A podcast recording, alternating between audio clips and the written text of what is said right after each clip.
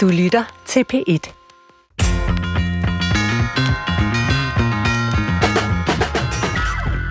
I psykologien tillægger man moderskabet stor værdi for barnet. Man har nærmest troet, at barnets liv står og falder med, hvordan moren varetager sin rolle. Men er det virkelig så væsentligt, hvilken mor man får? Og hvad vil det sige for et menneske at blive mor? I dag handler Brinkmanns Brix om at blive klogere på, hvad samfundet, psykologien og historien har tillagt morrollen, men også om, hvordan det opleves at være mor. Så velkommen til et program om mor. Og ja, vi har jo alle sammen en mor. Det er jo ligesom udgangspunktet for hele vores liv. Øh, men hvad betyder det for os? Hvad vil det sige at blive mor her i 2020? Det skal vi finde ud af i dagens udsendelse. Og det er første program efter min sommerferie, så vi begynder den nye sæson med to emner, der historisk set er ekstremt afgørende for, hvilket menneske man bliver. Nemlig om henholdsvis mor og far. Og i dag er det om mor, og næste uge bliver det så om far. Og producer Christoffer Heide Højer, velkommen tilbage fra ferie til dig. Mange tak. Du ser flot og solbrændt ud. Ikke mere end dig. Men som sædvanligt, så har du gjort dig klar til at udspørge mig lidt om dagens emne. Ja, jeg har to spørgsmål, Svend. Ja. Nu er du jo psykologiprofessor. Hvad betyder øh, en mor for barnets opdragelse? Eller for hvilket barn man får ud af det? Og hvad har din egen mor så betydet for, hvordan du er blevet Svend Brinkmann?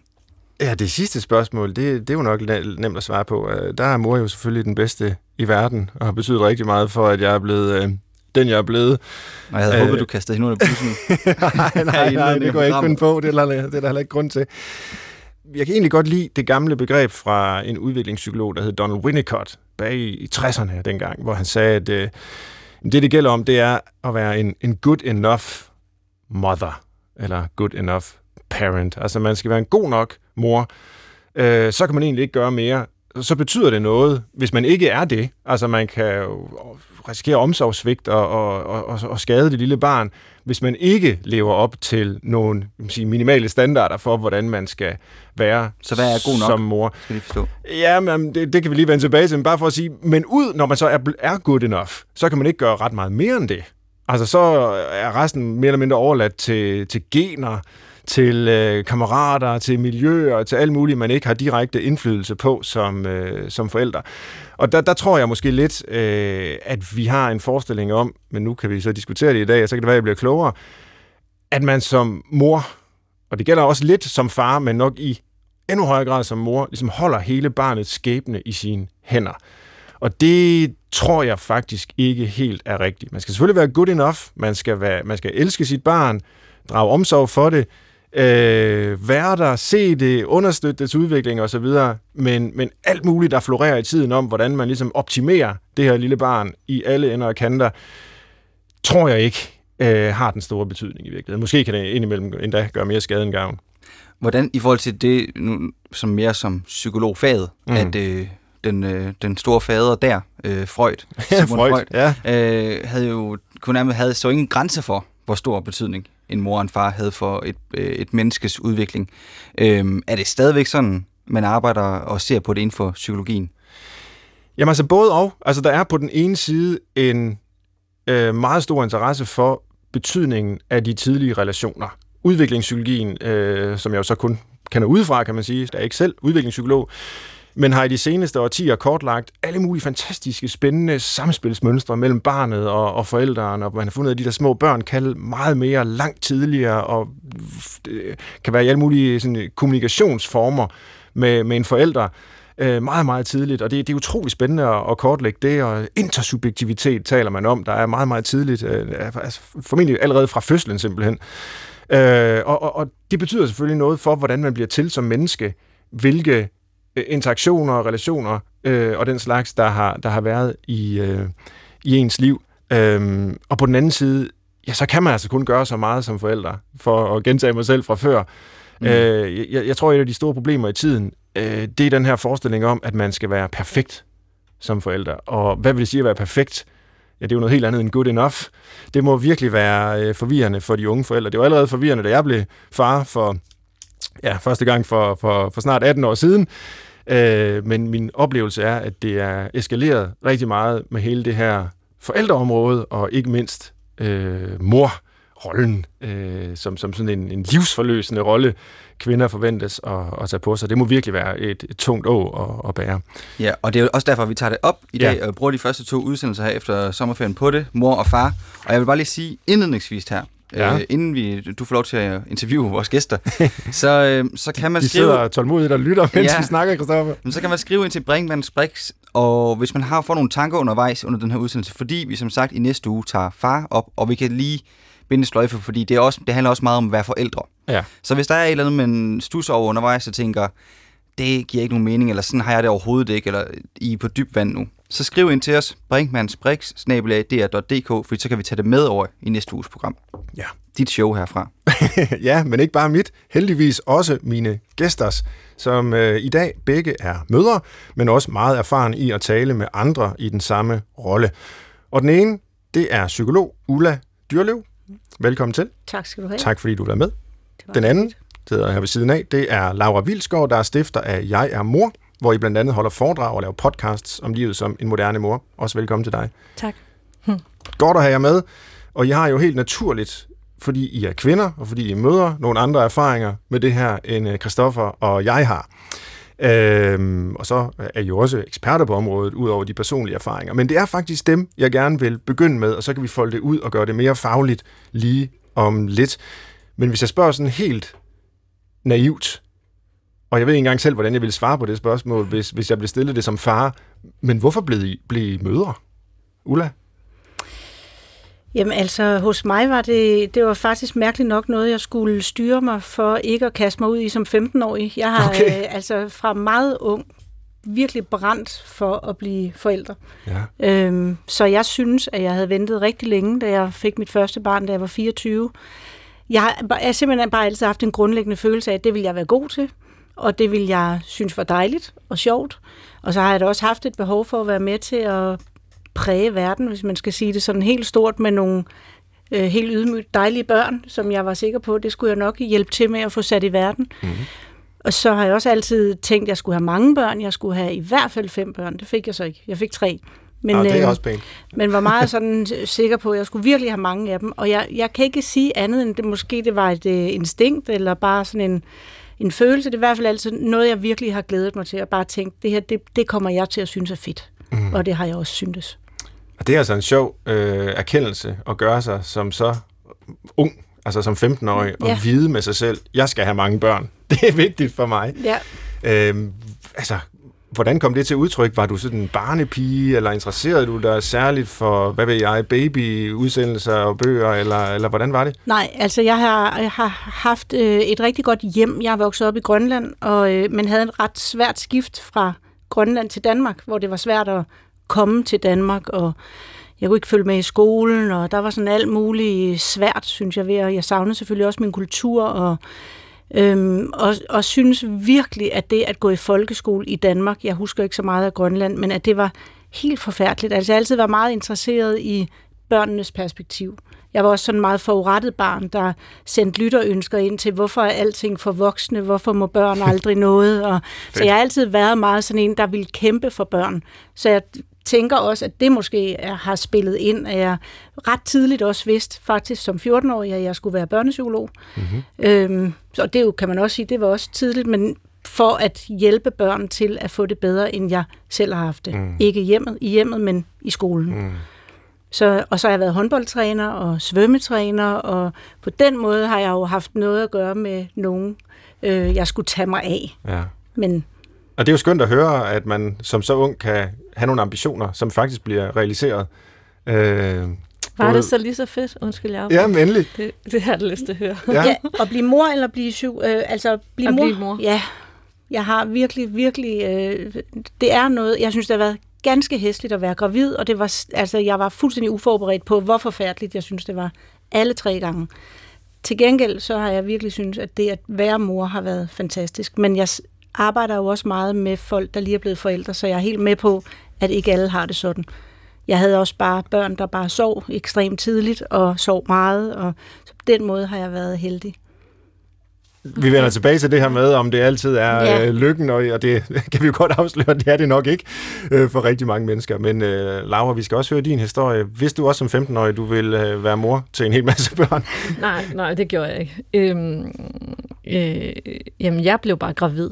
Okay. Jeg havde mødt en vildt lækker mand, og jeg var blevet lidt kærester med ham, og så flyttede jeg til London, og så kom han på besøg, og vi havde kendt hinanden i tre måneder, og så var jeg gravid.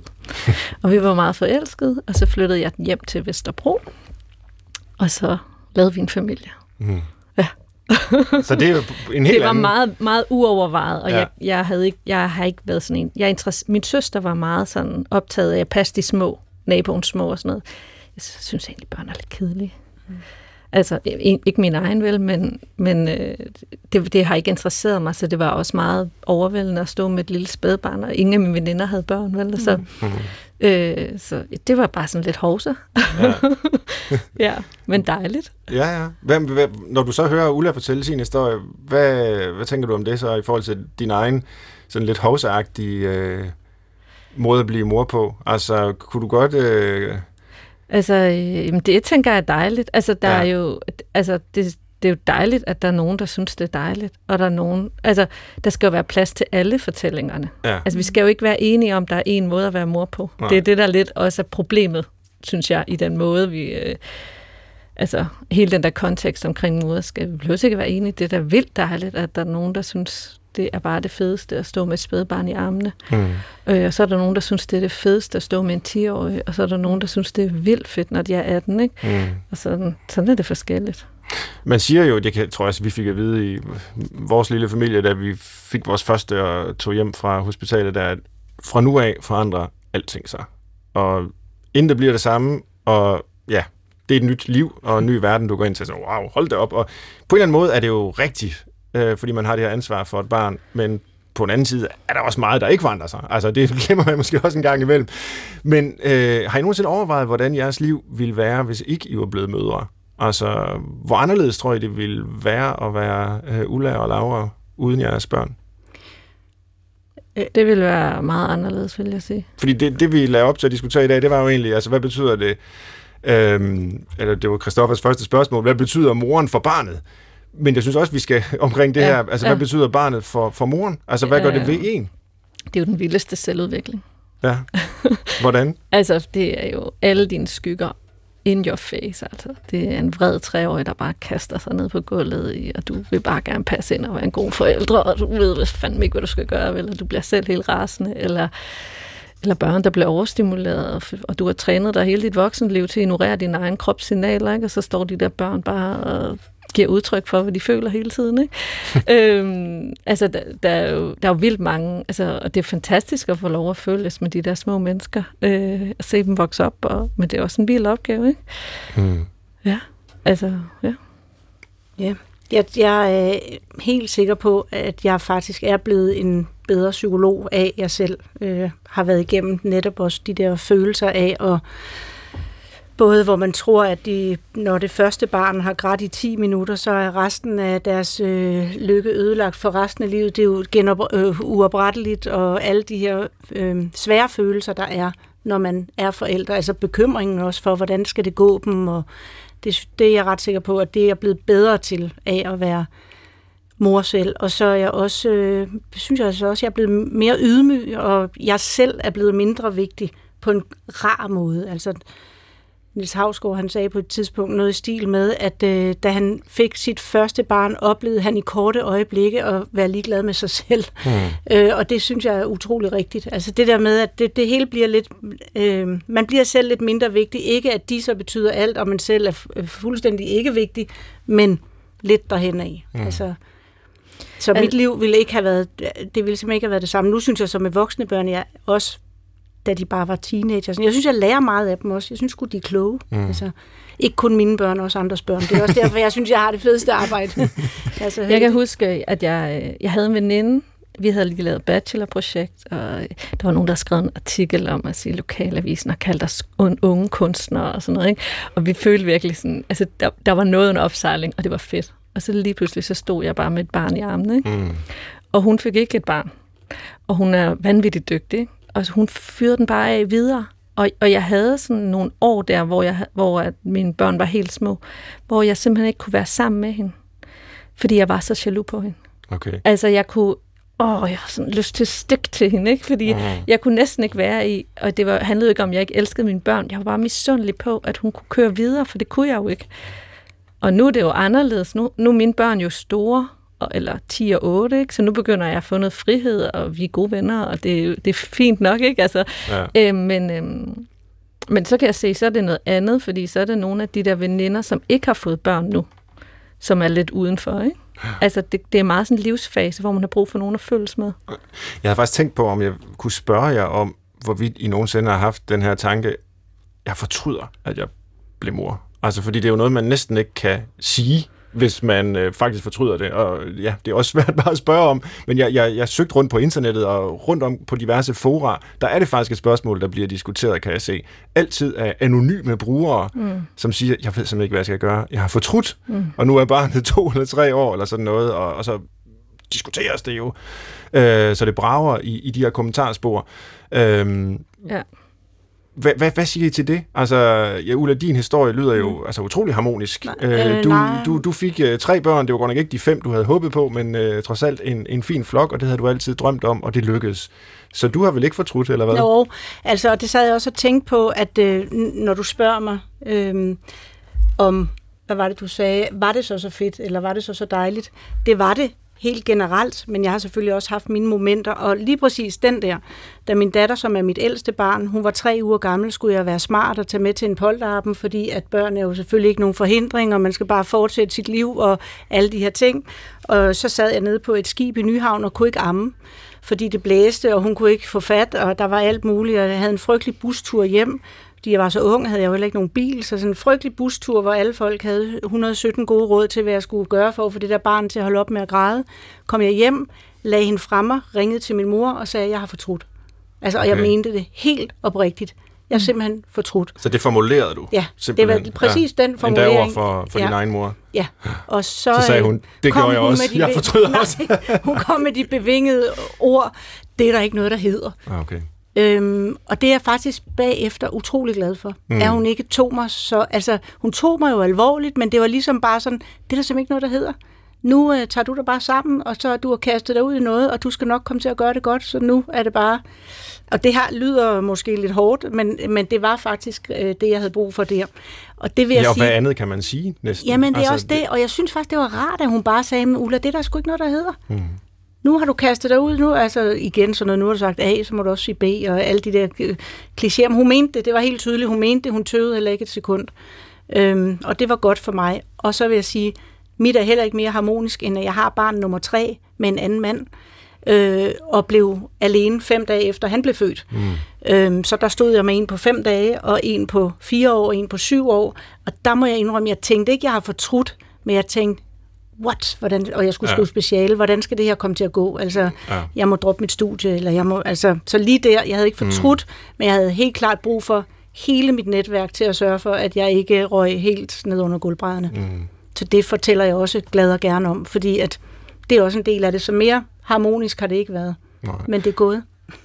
Altså, jeg har også skrevet speciale om, om, hvor jeg har interviewet en masse kvinder, der har haft forskellige reaktioner på at blive mor, for at undersøge, hvordan kvinder oplever, at de bliver hjulpet og ikke hjulpet ind i forældreskabet. Og der er det sådan, altså, der er mange, der fortryder. Mm. Men altså, det er helt almindeligt at have øjeblikke, men det er jo bare en følelse. Den går over igen. Mm. Det handler ikke om, at du elsk, ikke elsker dit barn, eller at du ikke kan være en kompetent forælder. Men at få et øjebliks følelse af at fortryde, det tror jeg er meget naturligt menneskeligt. Mm. Altså der, hvor nogle af de der fortæl, altså nogle af de kvinder, der har, jeg har snakket med, det de siger, det, det er, at så, så vågner man klokken 3 om natten, og så, så, så ligger man og tænker, øh, for det første, jeg skal sove nu, for babyen sover, hvad laver jeg? Sov, sov, sov. For det andet, jeg har fortrudt det her barn, og det her barn er, ikke- tænker, at jeg kan have en følelse af at fortryde noget. Mm. Det er jo ikke bare, jeg er ikke værdig til at være mit barns mor. Det vil sige, at jeg er ikke værdig til at være her, jeg er ikke et værdigt menneske, og så kører den bare ikke. Okay, jeg fortryder endnu mere, fordi nu er jeg ikke engang et menneske. Og, sådan, og det er jo der, det bliver sygt. Altså, det, at man har brug for virkelig noget hjælp, ikke? Mm. Øh, når, når man kommer ud i de der spiraler. Men hvis det nu, hvis man nu fik at vide, jamen, det er bare en følelse, den går over om lidt igen, ikke? Eller Ja, sådan, altså ja. få det perspektiveret lidt, ikke? Jamen tak for den, fordi øh, det har jeg faktisk tænkt lidt over det spørgsmål, og, og det lader sig til at være en ret almindelig erfaring, øh, folk gør sig, men øh, også en, der går over. Ja, jeg tror altså også, det hænger sammen med, at det går op for en i små skridt, når de er kommet, at det er jo resten af livet, det her. Altså, det, det er jo ikke et eller andet lille projekt, man har kastet sig ud i. Det er jo noget... Det, der er ingen deadline. Der er ingen, nej, de bliver bare ved med at være der. Altså, øh, så jeg tror også, det er den erkendelse, og så den der kæmpe opgave, det selvfølgelig også er, at man føler, at de skal komme godt i vej. Ja. Du lytter til Brinkmanns Brix, der i dag handler om mor. Og øh, jeg har talt med to mødre, Ulla Dyrløv og Laura Vilsgaard, indtil videre om deres egen øh, erfaring som mor og det at blive mor. Og nu skal jeg tale med jer, øh, med jer som eksperter i øh, det at være mor. Hvad er en mor i dag? Øh, det er det, jeg godt vil øh, prøve at, at undersøge lidt, og har morrollen forandret sig i forhold til, hvordan den var før i tiden? Og jeg ved, at du, Ulla, faktisk er lidt øh, uenig i, eller træt af, at øh, jeg og vi her taler så specifikt om mor, og ikke bare om forældre under et. Ja. Hvorfor? Jamen det er øh, fordi, at øh, der jo netop er mange ting, der har ændret sig. Jeg kan bedst lige snakke om forældrerollen. Mhm. Øhm, fordi øh, ja, jeg har personligt øh, to sæt venner, som øh, er, er, den ene er en regnbuefamilie, og hvor der jo selvfølgelig er en mor ind, indenover, og så er der to fædre. Og så har jeg et andet vennepar, der har fået med en rugemor, fordi de ikke bor i Danmark, og hvor der altså ikke er en mor. Det er der selvfølgelig en, der har båret barnet, og der er også en, der har lagt æg til, men det er to fædre øh, eller to mænd, som er forældre. Og det går, øh, altså, og det møder jeg selvfølgelig også i min, jeg har været børnesagkyndig ved retten, hvor jeg også har mødt det, og der har vi også et retssystem, der slet ikke er gearet til det, vi, til at, at tænke i det. Altså et barn har to forældre, og når de her regnbuefamilier kommer ind, så kommer altså fædrene så virkelig i klemme. Mm. Øhm, vi har et meget gammeldags syn på stadigvæk, eller nu kan vi jo så snakke om, om det er gammeldags, men det her med, at mor er bedre for de små børn, end far er. Og, altså, jeg synes, fra at fædre slet ikke engang var, altså min far var ikke med til vores fødsler, det, og, og det er jo kun 54 år siden. Øh, det er gået rigtig stærkt, at de Mm. lige pludselig er virkelig meget med indenover, og, øh, og, jeg har, øh, og jeg mener, at vi, vi kan det samme, og vi kan hver vores, og det er ikke så meget bundet op på køn. Altså, så, så det er bare øh, derfor, jeg er lidt træt af det. Altså, Ja. Og jeg synes, i min, altså i den verden, både i øh, retsverdenen og i, øh, øh, også meget i psykologverdenen, det er meget domineret af kvinder, og det, det er meget sådan, altså, jeg synes stadig, man kæmper med, eller jeg kæmper med, det her med, at mor skulle være bedre end far, og at det skulle være mere svært at blive mor, end at blive far. Det kunne også handle om, at møder, øh, kvinderne snakker mere om det, end mændene gør måske, men så er vi også allerede ude i noget kønsnormativt. Mm, Selvfølgelig ja. skal jeg kunne sige noget, men altså det, det er meget, øh, det er et lidt svært område, ja. synes jeg. Fordi det også udvikler sig så stærkt. Det er godt, du siger det. Øh, så er vi øh, ligesom bekendt med, at området er mere komplekst, end når man bare siger mor og far. Men øh, som du også siger, så har alle mennesker jo en mor på en eller anden måde, også selvom de aldrig har kendt hende Mhm. øh, og, og ikke lever sammen med hende. Så jeg vil alligevel tillade mig at fortsætte med at bruge øh, morbegrebet, og det tror jeg også, du vil synes er, er i orden. Øhm, Laura, du var inde på, at du har skrevet speciale om overgangen til det at blive mor. Øh, hvad undersøgte du, og hvad fandt du ud af dengang? Øhm, jeg undersøgte, hvordan kvinder føler sig hjulpet ind i det at blive mor, og hvornår de ikke føler sig hjulpet. Hvad har de brug for? Øhm, og jeg fandt ud af, at øh, livet består af en masse overgange. Du går fra at være barn til at blive voksen, du bliver gift eller forelsker dig, du går i overgangsalderen, du dør. At blive børn, det, at få børn, det er en af de store overgange. Og i vores del af verden, der har vi vi har en forståelse af, at vi hele tiden er i overgang. Så vi har ikke rigtig en særlig respekt om nogle af de her store biologiske overgange, eller sådan store sociale også. Altså der er både noget biologisk, men der er også noget socialt. Ikke? Og det gør sig både gældende, når du bliver forældre, men det gør sig også gældende, når du mister dine forældre. Mm. Øhm, og vi har, det, det jeg kan se, det er, altså når du er en, år, en stor overgang, så er der ligesom nogle forskellige faser, du går igennem. Og en af faserne er et, en form for ingenmandsland, hvor du ikke er dit gamle, men du er heller ikke dit nye endnu. Mm. Og det ingenmandsland, det taler vi meget om i vores del af verden som øh, fødslen. Du skal forberede dig på fødslen. Alt kan ske til fødslen. Øh, så du skal forberede dig, men du skal være forberedt på, at alt kan ske. Ikke? Og du skal have en jordmor, du skal have støtte, og det er farligt. Øh, men i virkeligheden, så, så det her ingenmandsland, det strækker sig fra du bliver gravid til baby er omkring et år. Og i det ingenmandsland, der er rigtig mange ting, der er til forhandling. Hvad er jeg for en kvinde? Hvad er jeg for en kæreste? Hvad er mit forhold til mine forældre? Igen. Øh, og der er rigtig meget støtte i vores del af verden omkring øh, fysiologiske forandringer og lavpraktiske ting, men hele det sproglige omkring øh, relationer og følelser, det har vi, det mangler vi. Altså mm. det, det, det, det er sådan grundlæggende det, jeg fandt ud af. Der, der mangler simpelthen et sprog, og det er jo der, alt mit arbejde udspringer af. Mm. Øhm, der mangler et sprog for, øh, hvorfor føler jeg ikke kun lykke? Det er så lykkeligt at blive mor. Når du er i en stor overgangstilstand, så føler du alle følelser voldsomme. Det er ikke kun lykken. Det er mm. også vreden og afmagten og frustration og usikkerhed og skam og alle mulige ting, der bliver mere voldsomt. Nå okay, men hvis jeg tror, jeg skal være lykkelig hele tiden, hvordan, så, så kan jeg jo ikke være i vreden, eller kan ikke være mm. i min... Øh, så, så det er noget med at lære at sådan forstå, hvad, hvad er det, vil det sige at blive at gå igennem store overgang. Ja ja. Og den der kliché, jeg selv nævnte fra, fra mit eget forældreskab, at fra nu af bliver alting anderledes, ikke? det man får at vide, når man øh, kommer hjem der, og som også på en eller anden måde er rigtigt. I den ligger der jo sådan ufortalt, at det bliver anderledes på en god måde. Altså, du bliver et rigere menneske, du bliver lykkeligere, af nu at have fået det her barn.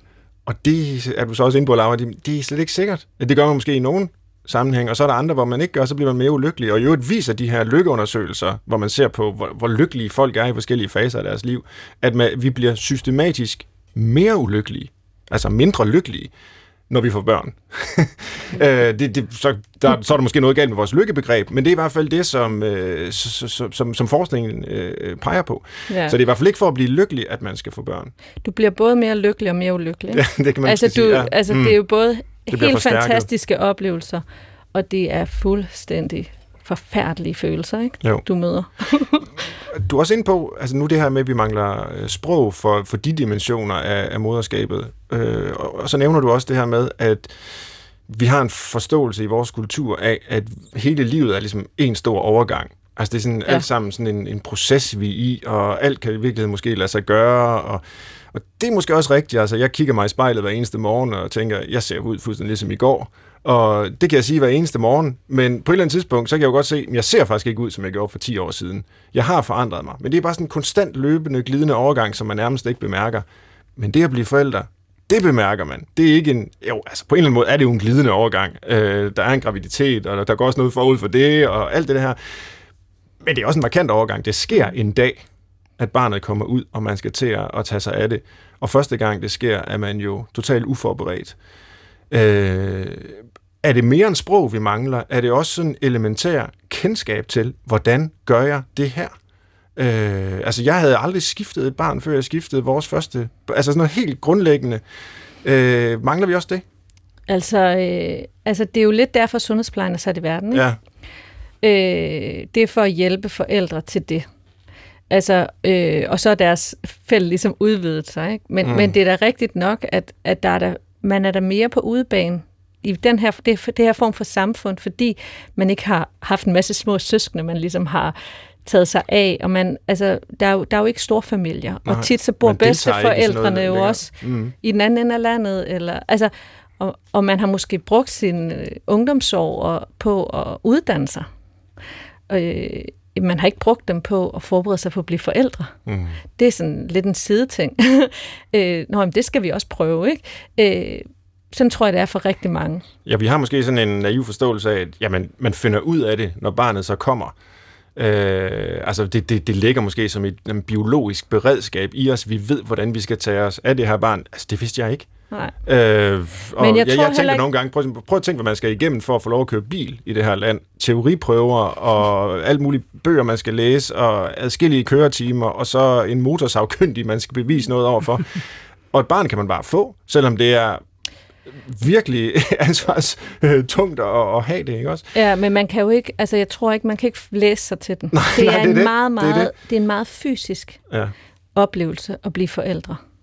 Altså, du kan, ikke, du kan ikke intellektualisere dig ind i den.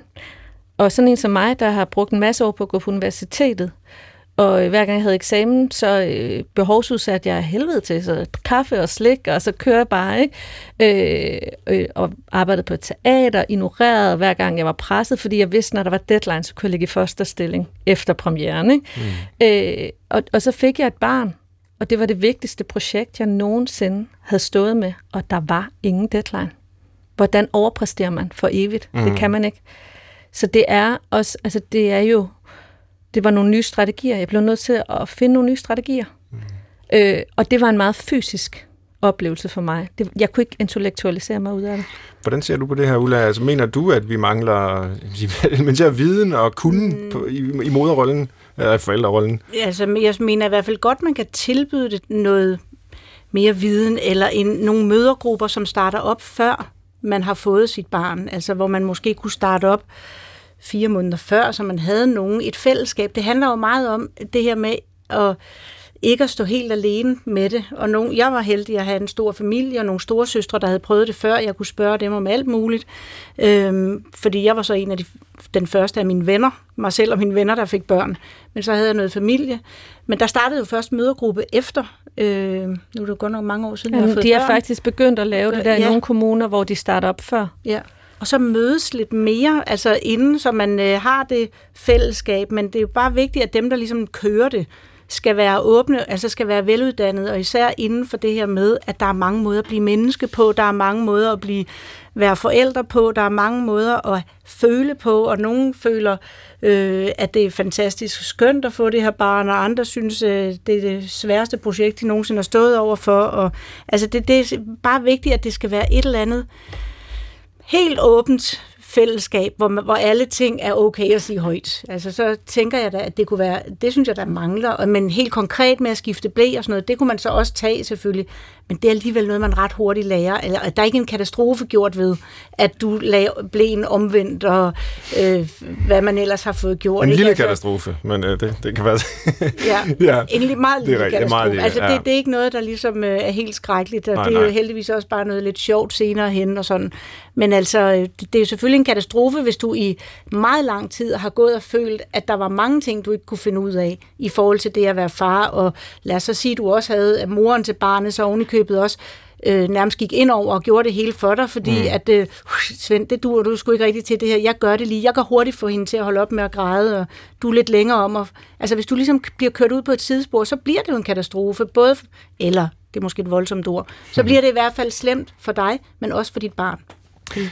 Ja. Noget af det altså, mest samfundsomvæltende, der er sket i de seneste 100 år, det er jo nok, at øh, kvinder er kommet ud på arbejdsmarkedet, og ja, for lidt mere end 100 år siden fik kvinder stemmeret i Danmark, og vi har fået en langt større grad af ligestilling mellem øh, kønnene. Det har så også betydet, at mange af vores børn øh, lever i institutioner en stor del af deres barndom, mange timer om dagen i hvert fald.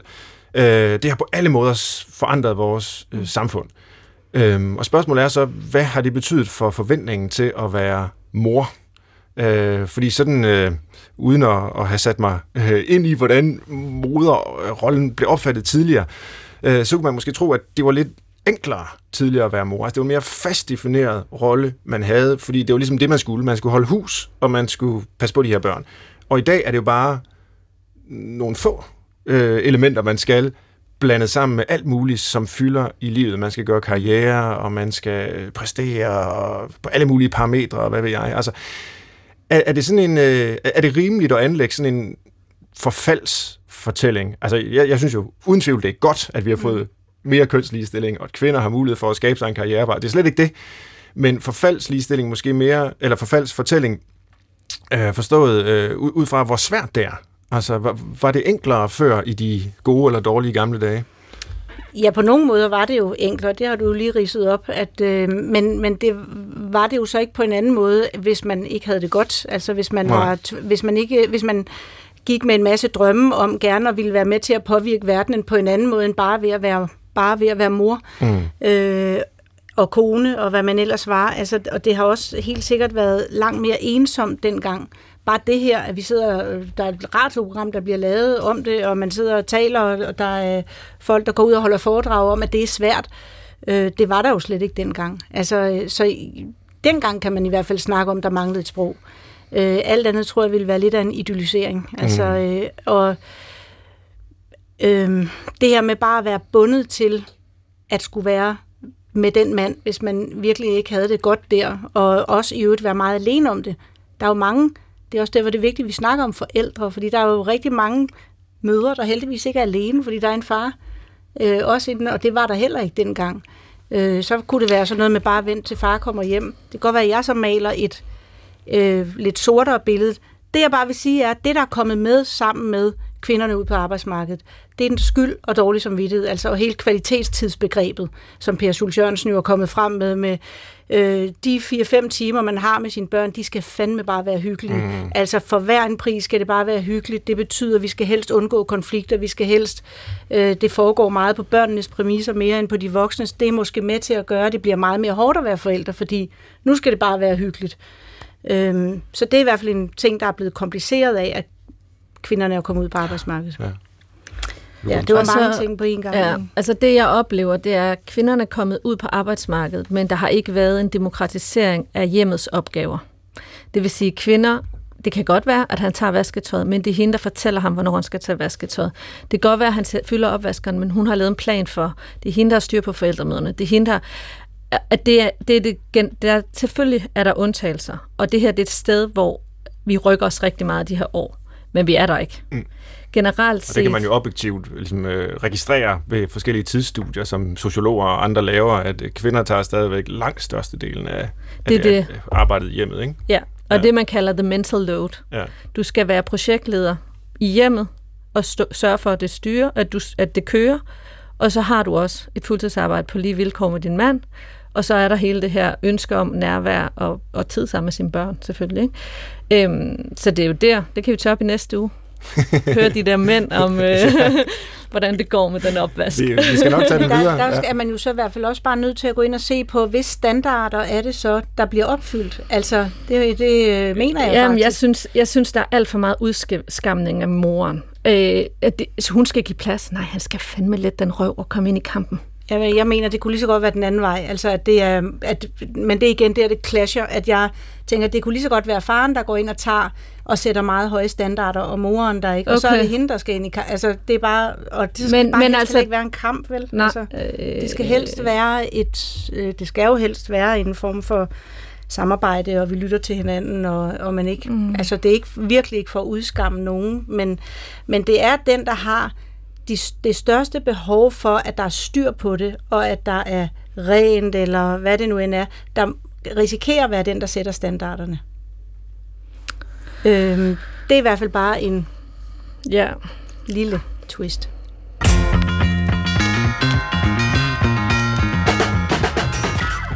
Du lytter til Brinkmanns Brix på P1, hvor jeg, Svend Brinkmann, i dag spørger, hvad en mor er i 2020. Og vi har været omkring den store opgave, det er at være mor, og skal nu prøve at zoome ind på en meget væsentlig del af det at blive mor. Og øh, min producer, Christoffer Heide Højer, har bedt om ordet. Christoffer?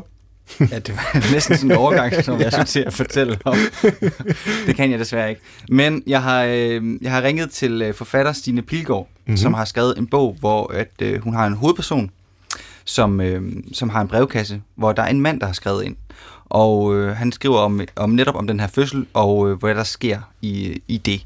Og øh, det bakker egentlig meget godt op om det, vi snakker om med mænd og kvinder, øh, fordi det, der i hvert fald øh, også bliver sagt øh, i det her indslag, og som Stine siger, det er, hun har altid tænkt på, at hun kunne lige så godt have været en mand. Der er ikke, i hendes hoved er der ikke forskel på køn, og så har hun altid opfattet lige indtil, at hun så skulle lave et menneske ind i maven, og så også føde det så var der lige pludselig et eller andet, der sådan så der er, altså, så der er et eller andet, der er anderledes her. øhm, men jeg synes bare, at vi skal høre øh, det lille indslag her. Jamen, jeg sidder, jeg sidder og venter på at føde, og det er ret kedeligt. Øh, jeg har lige spist en meget stor flæskesteg sandwich med lidt for meget rødkål. Øhm, jeg har så taget en cola, for jeg skulle virke lidt frisk øh, i forhold til, at du ringede. Øh, så sidder jeg og kigger ud på en vindmølle. Ja, men Signe, skal vi ikke tage oplæsningen nu? Øhm, og så, ja, jeg, jeg skruer bare ned for mig selv, og så har du egentlig bare lige øh, ja, de minutter, det nu tager på den. Ja. Okay, jeg kører. Tak. Jeg hedder Stine Pilgaard, og jeg vil læse op af min roman Meter i sekundet. Kære brevkasse. Jeg er en ung mand, der for nylig er blevet far til tvillinger. Det er en stor glæde for mig at få en familie, og min kone er på næsten alle punkter et fantastisk væsen. Dog oplever jeg nogle gange, at hun bliver vred på mig, til syneladende uden grund. Jeg forsøger at hjælpe så meget som muligt, og mener ikke, at jeg løber fra mit ansvar. Alligevel ser hun ind imellem på mig og siger, skal jeg amme dem, eller vil du? Jeg har foreslået, at vi går over til sutteflaske, så jeg kan komme mere på banen. Så stønner hun og siger, at alle sundhedsplejersker anbefaler modermælk, da det forebygger infektioner, astma og allergi. Jeg forstår ikke, hvad jeg gør forkert. Gør du? Venlig hilsen, manden. Kære mand, min ven Frederik har en kone, der hedder Line. Hun havde en meget kompliceret fødsel, der varede over tre døgn. Line talte ikke til nogen, men indimellem virrede hun med hovedet, som om hun var omgivet af fluer. Midt i en V-storm hørte hun pludselig Frederik bede en sygeplejerske om to i præner. Han havde siddet oppe og spillet computer hele natten, og da han ved trætiden var på vej i seng, var vandet gået. Mens Line kastede op, hørte hun sin mand sige til jordmoren, at han nok havde siddet forkert. Det var nogle spændinger i nakken. Hun rejste sig op fra fødekarret. Vanddråberne strømmede som små floder ned af hendes kæmpe store krop. Hun kravlede over kanten, humpede nøgen ud på gangen og greb fat i jordmoren, der var på vej hen mod medicinskabet.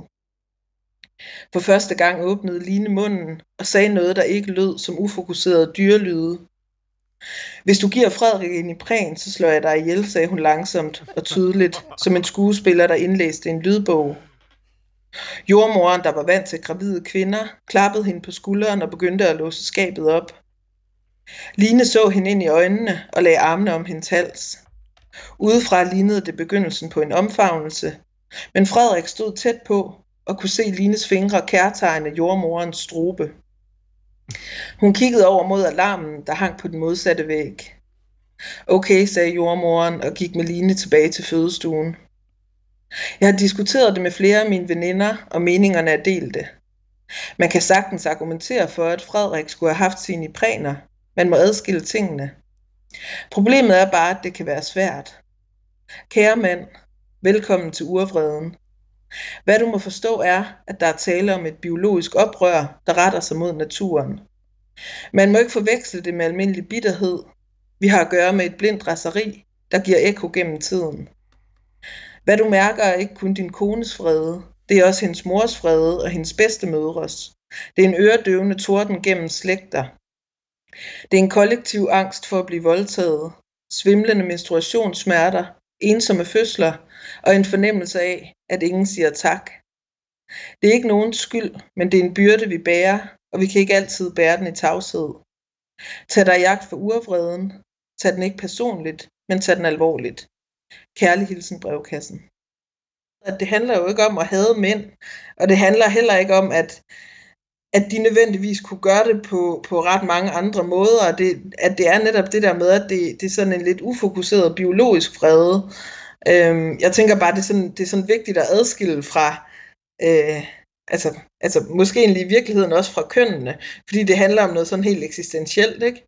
Det er simpelthen bare det der mis, misforhold mellem, øh, mellem fysiske og følelsesmæssige situationer, der bliver sat så meget på spidsen, mm. at, at, det kan virke, at det kan virke sådan... Øh, men er det egentlig ikke også, fordi jeg tænker, det er jo egentlig også, en, er det egentlig ikke også et uh, sjovt udgangspunkt, vi har, at vi gerne vil være, eller tror, vi skal være ens? Jeg tror, at det er meget normalt, hvis man elsker hinanden og, øh, og, og har fælles drømme mm. om at øh, stifte en familie og øh, er vant til at være tæt. Altså er vant til at bevæge sig inden for samme virkelighed. Øh, altså jeg tænker meget, at, at kærlighed det er også det, at vi ser det samme øh, i en situation. Øh, det er jo tit, hvis der kommer konflikter, så er det jo fordi, man oplever virkeligheden meget, meget divergerende øhm, så kommer der en konflikt. Ikke? Jeg ser noget, og du ser noget andet, så kan vi skændes om, hvem der har ret. Ikke? Og jeg, jeg tror som regel, at, at det menneske, vi, vi elsker og vælger at leve med, er vi nok langt hen ad vejen enige om, hvad er det for en virkelighed, vi bevæger os rundt i. Mm. Og så kommer der den her sådan nærmest hypervirkelighed ved at skulle have et barn, øh, som, som det kun er den ene, der oplever fysisk, og den anden oplever det på afstand og abstrakt. Øhm, Og det er et meget Og- fælles projekt i virkeligheden. Som det er jo det, fordi det er jo det, fordi man ville jo ikke bebrejde sin, sin købmand, at, at han ikke lige kunne se, at jeg havde en, en pluk ved. Hvorfor skulle han dog bekymre sig om det? Eller kunderne i det supermarked, hvor jeg handler ind. Men jeg tror lige præcis i kærlighedsforholdet, hvor vi er så vant til at være tæt, øh, og har et, har et ønske om at være nær hinanden, og kunne følge hinandens tanker, der, der kan det virke øh, altså nærmest lidt, lidt smertefuldt måske, at, at den her afstand finder sted netop nu, hvor vi skulle til at, øh, at smelte sammen på en eller anden måde. Ikke? Ja, tak til øh, Stine Pilgaards beskrivelse. af, Der, gik, der var en overgang, jeg håber, man fornemmede, at det gik fra øh, oplæsning til, øh, til, til Stines egen op, oplevelser. Så det, jeg egentlig bare vil øh, følge op på her, øh, ud fra indslaget, det er, hvad er det, der sker i den her overgang, i fødslen hos kvinder? Altså, fordi jeg tænker, det, det er så ekstremt en ting. Mm. Så, men er det, er det altså, øh, du snakkede om det, Laura, det her med, at det er den eneste måde, vi faktisk taler om det nogle gange. Er det så der, det, det hele skal ske? Er det den, jeg hoppet i ved at fokusere nej, på det? Nej, nej, nej. Altså, øh, jeg synes, altså teksten siger det så smukt. Altså, det er jo hjerteskærende. Det er vildt sjovt, og det er hjerteskærende, ikke? Øhm, altså en biologisk ensomhed. Øh, og det er jo det, vi på en måde mangler et sprog for. Vi vil gerne være så lige, og vi vil gerne tænke alt som øh, øh, noget, vi kan nivellere ud og gøre lige, og det, eller til et politisk lige projekt, eller mm. øh, til sociale konstruktioner. Og, øh, men så er der øh, også nogle ting i livet, som ikke er lige. Og det, øh, det kan være smertefuldt at bære, og, og, og fordi i vores samtid har vi rigtig svært ved at snakke om de ting, fordi vi så gerne vil hinanden det godt, og det skal være demokratisk og lige. Men det er det bare ikke altid. Øhm, ja. Hvad siger du, Ulla? Jamen, øh, jeg sidder og tænker over det her med, om det skal være demokratisk og lige. Det jeg tænker, det er mere, at det skal jo bare være, øh, ikke være en kamp, eller sådan en, heller ikke en kamp om, hvem der har det hårdest. Det skulle helst være noget med, at vi, jeg er med på, at det kan man ikke i pressede situationer, i hvert fald slet ikke lige under en fødsel, men altså, at det, er jo også, det er jo også hårdt at være mand, eller kvinde, der ikke føder, hvis man er et lesbisk par. Altså, det er jo også hårdt at være tilskuer til en fødsel. Mm. Øhm, og det skal, så i det hele taget bare det, at der kommer et sprog mere. Nu kan det være, der også bliver talt om det, til, når det bliver farprogrammet. Mm. Øhm, det ved jeg tror måske, måske springer jeg lidt i det, men jeg reagerer lidt på, og det er ikke dig, men hvis jeg, hvis jeg føler, at det er noget med, at øh, hvis en mand kender, øh, sm- tror, han kender smerte, så skal han bare lige prøve at føde, eller han ved, altså når det bliver sådan lidt, mm. at det er virkelig hårdt at være kvinde, eller sådan, det, det er det også, øh, og det er også virkelig hårdt at føde, øh, men, Men det er jo men sikkert, det må jo handle om at kunne snakke sammen om det og være forskellige. Nu har jeg også, øhm, nu springer jeg lidt i det, men det der med at være, øhm, være en kvinde, som gerne, som ikke kan lide at være på barsel, og som egentlig rigtig gerne hurtigt bare vil ud og arbejde igen, øh, det er ikke så nemt for hende. Altså, øh, det, i stadigvæk, der er historien ikke rigtig helt fuldt med øh, med tiden. Det er en hård kamp. Hun bliver hurtigere udsat for at være en dårlig mor øh, øh, end manden bliver, fordi det er ganske naturligt, at manden går ud efter 14 dage, så er barslen slut, så skal han ud og arbejde. Men når kvinden ligesom siger, øh, jeg vil egentlig gerne ud af det her hurtigst muligt, og jeg vil gerne ud og have et arbejde, og der er en mand her, der gerne vil gå hjemme, øh, så, så er det sværere for hende. Så øh, det er bare for at sige, at der er jo forskellige måder at øh, være på. Måske får de sådan traditionelt set, så manden får så den typiske kvinderolle eller morrolle og omvendt. Øh, og der er ikke noget for mig rigtigt eller forkert. Jeg har meget det der mantra med, der er mange måder at være familie på, der er mange måder at blive menneske på, heldigvis. Det er jo det, der adskiller den traditionelle udviklingspsykologi fra den nyere udviklingspsykologi, det er, at vi går fra, at der er ligesom en rigtig vej, hvor til der er tusindvis af stier, man kan ende ud af. Mm. Så jeg synes bare, det vigtigste er, at vi kan både tale om barnets udvikling, hvad er det egentlig, der skal til, for at man øh, med, efter al sandsynlighed kan udvikle sig af en sund sti, Øh, og, hvad, og så, hvordan har vi det bedst? Altså mm. sammen. Øh, det er ligesom om, du taler både om en, altså ligesom Judith Butler gør med et køn, ikke? Altså der er et, en kulturel mor, og så er der en biologisk mor. Og, og på en måde, så er det den biologiske. Altså der er nogle... Jeg havde sådan snakket med min datter, hvad er en mor, fordi jeg skulle herind? Jamen det er en, der har født. Jamen hvad så med dem, der har adopteret? Nå ja. Øh, og det bliver hurtigt meget indviklet. Mm. Øh, øh, jeg tror, man, hvis man er mor, så ved man godt, man er mor, ikke? Men, men, men den, det svære i at gå hurtigt på arbejde, det er en kulturel idé om, hvad mor skal kunne. Ja. Det er ikke en biologisk idé om, hvad mor skal kunne. Nej. Øh, den øh, urvrede, som den tekst, vi lige har hørt, beskriver, det er en biologisk oplevelse af at være mor. Det, altså, det er, det er noget andet. Mm. Og de begge to er der. Mm. Men det, vi kan modellere mest ved, det er den kulturelle. Og det er måske også den, og det er den, vi måske også snakker mest om. Ikke? Mm. Men det er jo altså, for mig utrolig interessant både at høre øh, Stine Pilgaard fortælle og læse op, men også at høre jeres diskussion her, fordi øh, jeg, jeg både som fagperson, altså psykolog, men jo egentlig også som almindelig menneske, der er blevet far, øh, der havde jeg jo nok tidligere den her fornemmelse af, at jamen, vi kan i virkeligheden styre næsten det hele. Øh, kønnene er langt hen ad vejen sociale konstruktioner. Øh, der er ikke nogen forskel, før vi skaber dem. Og, og vores børn jo også kan blive til stort set hvad som helst, afhængig af hvilke erfaringer de får, og hvordan vi, vi, vi opdrager dem osv. Og, og jeg må bare konstatere, at øh, det er ikke rigtigt. Altså, der er nogle biologiske realiteter, øh, og de kommer jo meget tydeligt frem i, øh, i eksemplet her, ikke? Altså, der pludselig giver nogle forskelle, og så kan man sidde og have haft det som et fælles projekt, øh, og have været enige om alting, og bang, siger det så, og så har den ene nogle helt andre erfaringer end den anden lige pludselig. Øh, og det følger måske også i øh, dagene, ugerne, månederne, årene bagefter. Mm. Øh, hvor, hvor, hvor det overhovedet at tale om den slags, altså for nogle år siden, også for mig, ville måske have været sådan lidt øh, betændt eller odiøst, altså fordi køn er jo lige, selvfølgelig er det biologiske forskel, det er klart, men de har da ikke indflydelse på det her. Jo, de har.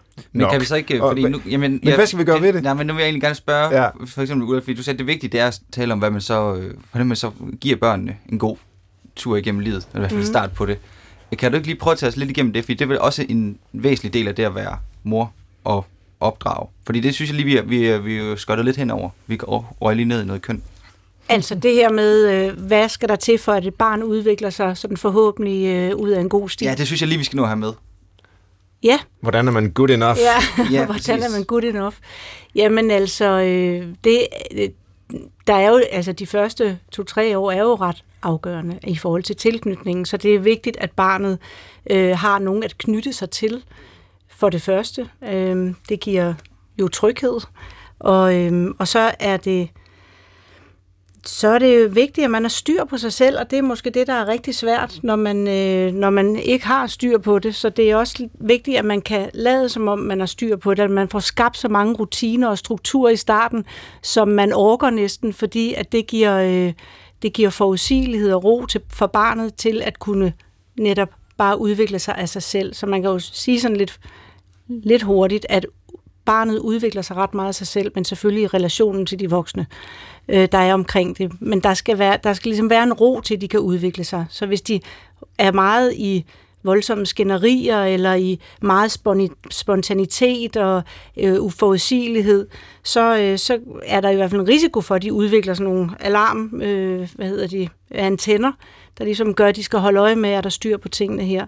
Så i virkeligheden vil jeg leve sådan ret øh, kedeligt, øh, ikke for spontant, roligt, øh, Ja, og det er måske det også... gamle ord om ro, renlighed og regelmæssighed ja, skal jo faktisk. nok suppleres med kærlighed og omsorg ja, og sådan noget, men, det, men, men, der men mener de tre jeg første er måske vigtige nok. Jamen, jeg mener faktisk, at de første ting også er kærlighed. Det er ja. lidt vigtigt mm. at sige, ligesom jeg også mener, konflikter er kærlighed senere hen. Altså, der er, der, det er ikke det, vi normalt tænker er omsorg og kærlighed, men, men det er det. Altså, struktur er også kærlighed til et barn, fordi det har barnet brug for. Mm til at kunne øh, slappe af og ligesom bare udvikle sig. Men så har man selvfølgelig brug for at indgå i relationer. Udvikling sker i samspil med andre mennesker. Og det gør det netop ekstremt tidligt. Det så vi også i stillface-eksperimentet, hvor man ser nogle møder, der, det vil de aldrig nogensinde gøre igen. Men man lavede jo simpelthen de eksperimenter, fordi man ikke troede, børn indgik i de her samspil, og det jeg græder hver gang jeg ser det. Jeg synes, det er helt forfærdeligt. Hvad var det for noget? Det er sådan nogle eksperimenter, som der blev lavet dengang, man lavede den her spædbarnsforskning også, for at prøve at finde ud af, hvor meget indgår børn egentlig i samspil. Det var fra dengang, man ikke troede, de ligesom indgik i nogen samspil. Så får man en, nogle mødre til at sidde og lege med deres barn, og så bliver det filmet, og så skal de øh, vende ansigtet væk, og så komme tilbage, og så være helt, stil, altså helt stoneface. Og ikke indgå i noget samspil, og barnet reagerer altså omgående på... Mm. Ja, hvis du skal se det, så skal du være i... Så skal du være klar til at føle, du får en losing. Det er meget hårdt at se på, men det er selvfølgelig noget, man gjorde, man ikke, man gjorde det jo, fordi at man ikke troede, de gik ind i noget samspil. Ja, vi er blevet utrolig meget klogere i psykologien altså, på det område der. Altså, det... altså, det var kun i 50'erne og 60'erne, ikke? Man, man ja, det, er, det er en 50 år siden Stillface-eksperimentet ja. Altså, man kan, groft sagt kan man vel sige, altså før i tiden, tilbage i 50'erne og, og der, ikke? Altså, der, der, der troede man, at barnet fødtes som øh, sådan et øh, individ, der skulle gøres socialt. Og i dag, der siger man snarere, at barnet, barnet fødes fuldstændig socialt, og skal gøres til et individ. Ja. Altså, det er egentlig fuldstændig omvendt. Øh, og, og, men vi skal til at slutte øh, programmet her, og vi plejer at have, øh, og det synes jeg, vi skal holde fast i, det lille element her, vi kalder listen til sidst. Og øh, hvis vi skal vende den på hovedet, nu er vi i gang med at tale om, hvordan man er en good enough mother, men tre gode råd til at blive den dårligst mulige mor. Altså, du skal ikke lytte til dit barn.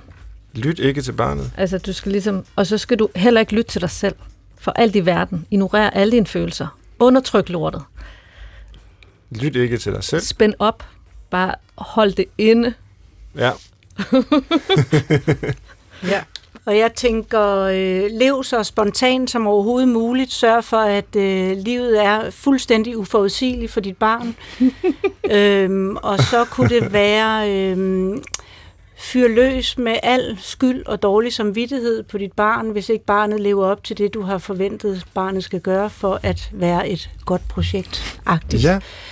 Øhm. Det er nok den værste liste, vi nogensinde ja. har lavet i programmets historie. Og, og så den sidste, men, den er vi nødt til okay. at have med. Vi er nødt til at have en med, vi lige snakkede om inden. Øh, Sørg for, at øh, der ingen konflikter er ved at sætte dit barn for en iPad. Yes. Øhm, så lyt ikke til barnet, lyt ikke til dig selv, lev spontant og uforudsigeligt, giv dit barn dårlig samvittighed. Så meget skærm som muligt. Og undgå Også. alle konflikter. Og, Nej, det er skærmen. Vi skal bare have ja. den skærm. Bare give dem skærmen. tak for det. så er den sendt videre øh, som øh, public service til vores lyttere. Tusind tak til jer begge to, fordi I var med. Øh, Laura Vilsgaard, stifter af Jeg er mor, og psykolog Ulla Dyrlev, forfatter og foredragsholder og alt muligt andet. I næste uge, der kigger vi her i Brinkmanns Brix på farrollen, så øh, det glæder jeg mig til at, at se på, på, på faderen også. Man kan altid skrive til brinkmannsbrix.dr.dk med tanker, idéer eller noget tredje. Min tilrettelægger hedder Christoffer Heide Højer. Jeg hedder Svend Brinkmann. Vi høres ved i næste uge. I næste uge, håber jeg. ha' det godt. Gå på opdagelse i alle DR's podcast og radioprogrammer. I appen DR Lyd.